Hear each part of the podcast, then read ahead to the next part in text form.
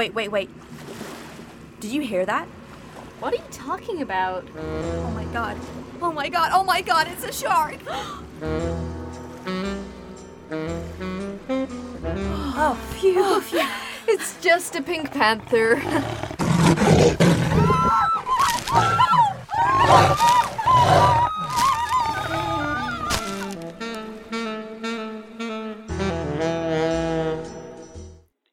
Ignition sequence.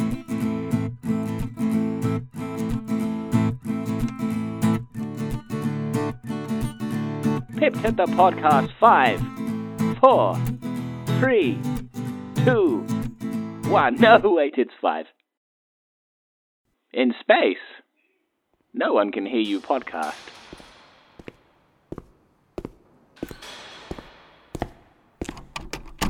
Just tell us where you hid the body, Mr. Joseph. You're only making it harder on yourself, Will. We know you were the only one in the area. Everyone's fingers point in your direction. You're looking at five years, if you cooperate. If you don't, it could be 20. Times that. We've got no proof I killed her. Who said anything about her? Well, well, well. Sir, we found the body. Miss Hawkins was found in Earlswood Well. Well, well, well. Well, Will, well. That's not all, sir. She was holding this It's a will. a will stating that Mr. William Joseph here will inherit her entire estate. Well, well, Will. well, Will, Will. Well, as he well. Well said, sir. And he somehow managed to weld a metal wheel to the well in an attempt to hide the body. I see. That's it! Will put the wheel in the well, then welded a wheel to the well with the will. Will's will was to hide the will. He did it well, but not well enough. Well, well, well, Will. Well, this is all circumstantial. You've got no real evidence on me, mate. And since you haven't charged me with anything, I believe I'm free to go. Probably should have handcuffed him, in hindsight. Oh well. Sir, I'll bring in the next case. So, Sally, I've heard you've been selling seashells on the seashore without a license, you bit. You are now entering exam conditions, so please put away all electronic devices. You will have one hour, and your time starts now. People aren't usually this formal for their rectal exams, but sure. Could you cough for me, please?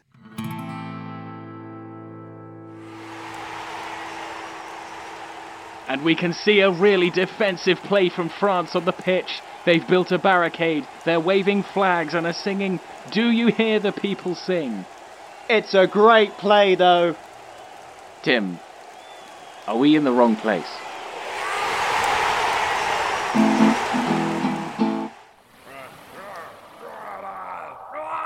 Oh my god! Vikings! What did he say, Eric? I don't know, Mary. Oh, he's speaking in Norse code.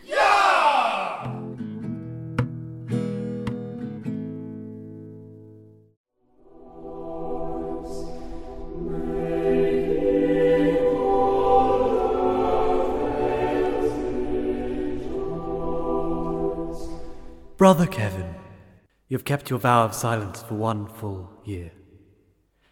You have kept the promise you have made to God without a murmur, comment, or even a whisper.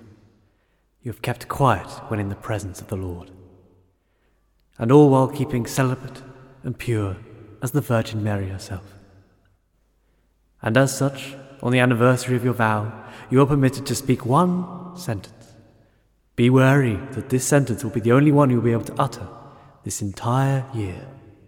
Speak, brother. What's the Wi Fi password? You can speak one, one sentence, and this is. It's password one. And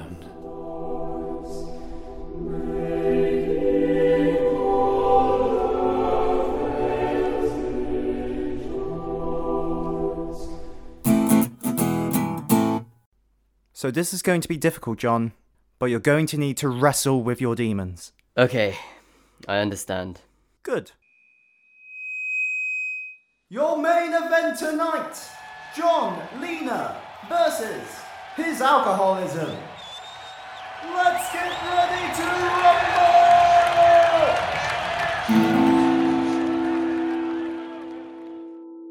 Kenneth, still working, I see. Good, good.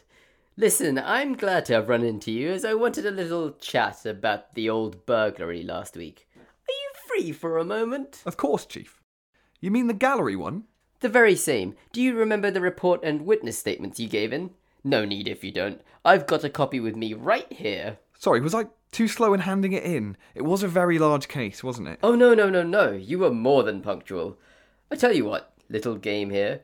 How about I read out a passage and you might be able to see what's grabbed my goat a little, hmm? Chapter 1 A Mysterious Enigma. On the clear, moonless night of October 24th at approximately 11:43 p.m., the squat, homely Holman Art Gallery stood in peace at the corner of Bishop and London roads.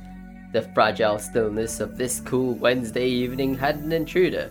To quickly describe his dark, brooding malevolence would be a disservice to the true evil. Ah, Chief, I think I know what you're getting at. Wonderful. It's the split infinitive in that last sentence, isn't it? Ha, n- no, not quite. I'll keep going, shall I? To the true evil of a man who just wanted to be loved. Ethan Jones had been loved once, back in 94, but that frisson had ended. Frisson. That frisson had ended, as all relationships do, in a blaze of angst, pain, and an affair with Dwayne The Rock Johnson. I don't get where you're going with this, Chief. It's too flowery, Ken. It's 80,000 words long. These suspects are so detailed.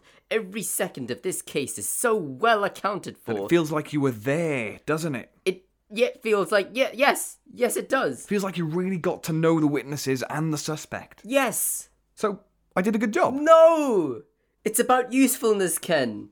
It's useful to know that Julia was six foot four, not that she had quote the ghost of a painful past thinly veiled behind weathered grey eyes. She hadn't made love in a decade. How do you know this? And why can't you be more like Constable Carter, huh? His write up is just suspect burgled.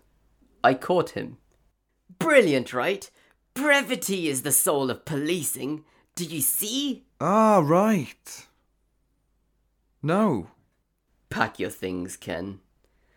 I don't think the force is right for you. Well, I'm sorry for trying to add a little colour into the constabulary, Chief. Sorry, I see the drama in everyday things, and I'm sorry for my interest in the goddamn human condition.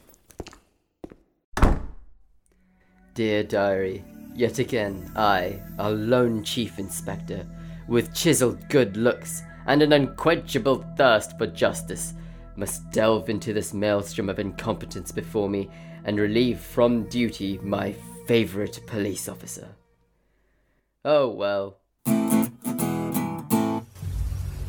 When you play the Game of Thrones, you win or you die. There is no middle ground. Can't we just play Monopoly for once? I don't want to bury another brother. Mum? That was very brave of you, Jimmy. Thank you so much for sharing. David, now it's your turn to speak. When I was back in Nam, I shot a man, looked him dead in the eye, and shot him. He could have been like me, but I shot him anyway. Oh my god, we've made such a breakthrough. Thank you, David. Roz, does this have any resonance with you? When I was fighting in the Gulf War, I shot two men. I looked them dead in the eyes and I shot them both. Dead. Two. Two men. Eyes. Okay, Both of the eyes. seems similar to David. Yeah, well, I was fighting in the Second World War. I bombed an entire platoon. That's not even in the same time period. Yeah? Well, I bombed an entire country. So did I. Did I say country? I meant continent. I c- crushed the snail. Yeah, well, Mars is lifeless because of me. Hold on, David. I think young Harry here is sharing. What did you say there, Harry? I crushed the snail. Mama, I'm going to war. Take that, you Nazi scum! Oh, dear God.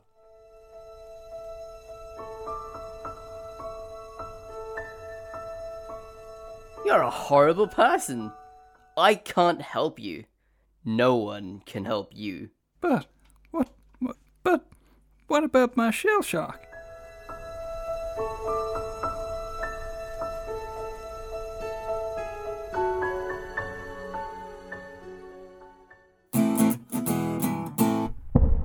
So, you passed all our tests, but one question remains. Are you ready to join Might Club? I dunno. Maybe? You're in.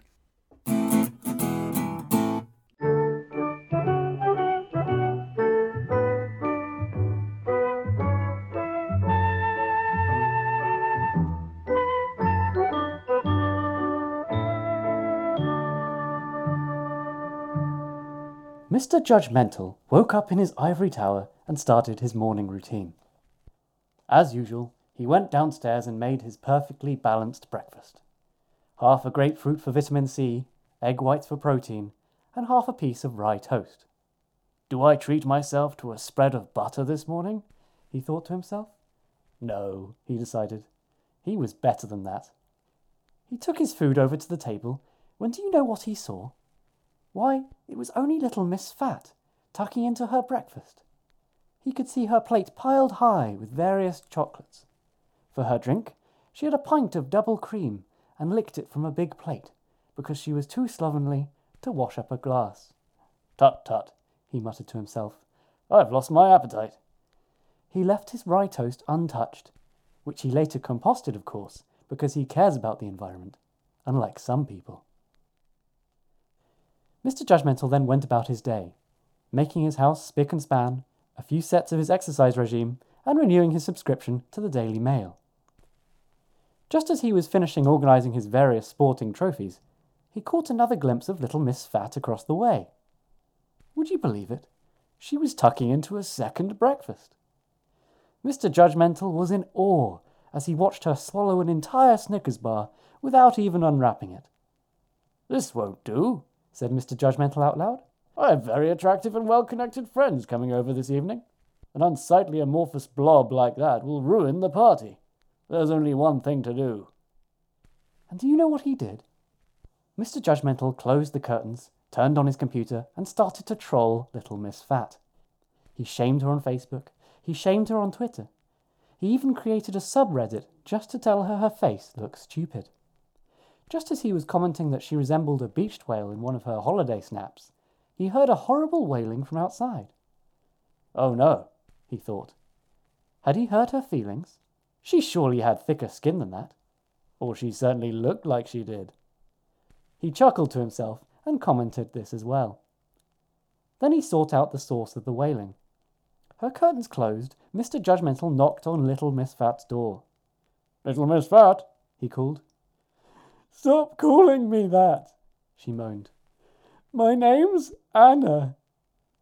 Are you okay? he called out. What do you care? Everyone thinks I'm fat. Because you are, thought Mr. Judgmental. But wisely, he kept this to himself. Well, you could try exercising or a healthier diet. Exercise is hard, and I don't like salad, came a whimper from inside the house. There's always bulimia. There is? There was a pause. Then little Miss Fat Anna opened the door. It's what all the models do, and they're the best kind of people. Don't you want to be the best kind of person? Accepting his wisdom, she nodded her head weakly and went straight to the bathroom and started retching. That evening, there was a knock on Mr. Judgmental's door. And do you know who it was? It was little Miss Fat Anna. Only she wasn't fat any more. My God, I'll call you little Miss Sexy, exclaimed Mr. Judgmental, and they both went inside and banged. for while his penis had never been higher, her self esteem had never been lower. The other dinner guests found this particularly awkward and left one by one, except for Mr. Pervert, who stayed and filmed the whole thing. And so Mr. Judgmental learnt nothing, and was later elected President of the United States. The end.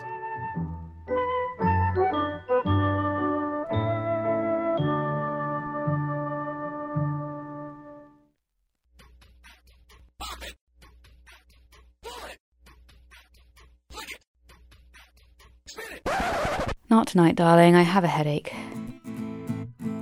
You've been listening to Pipped at the podcast from Up the Antics. Like what you hear? Why not come visit us? We're live monthly in Bristol at the Antics Joke Show.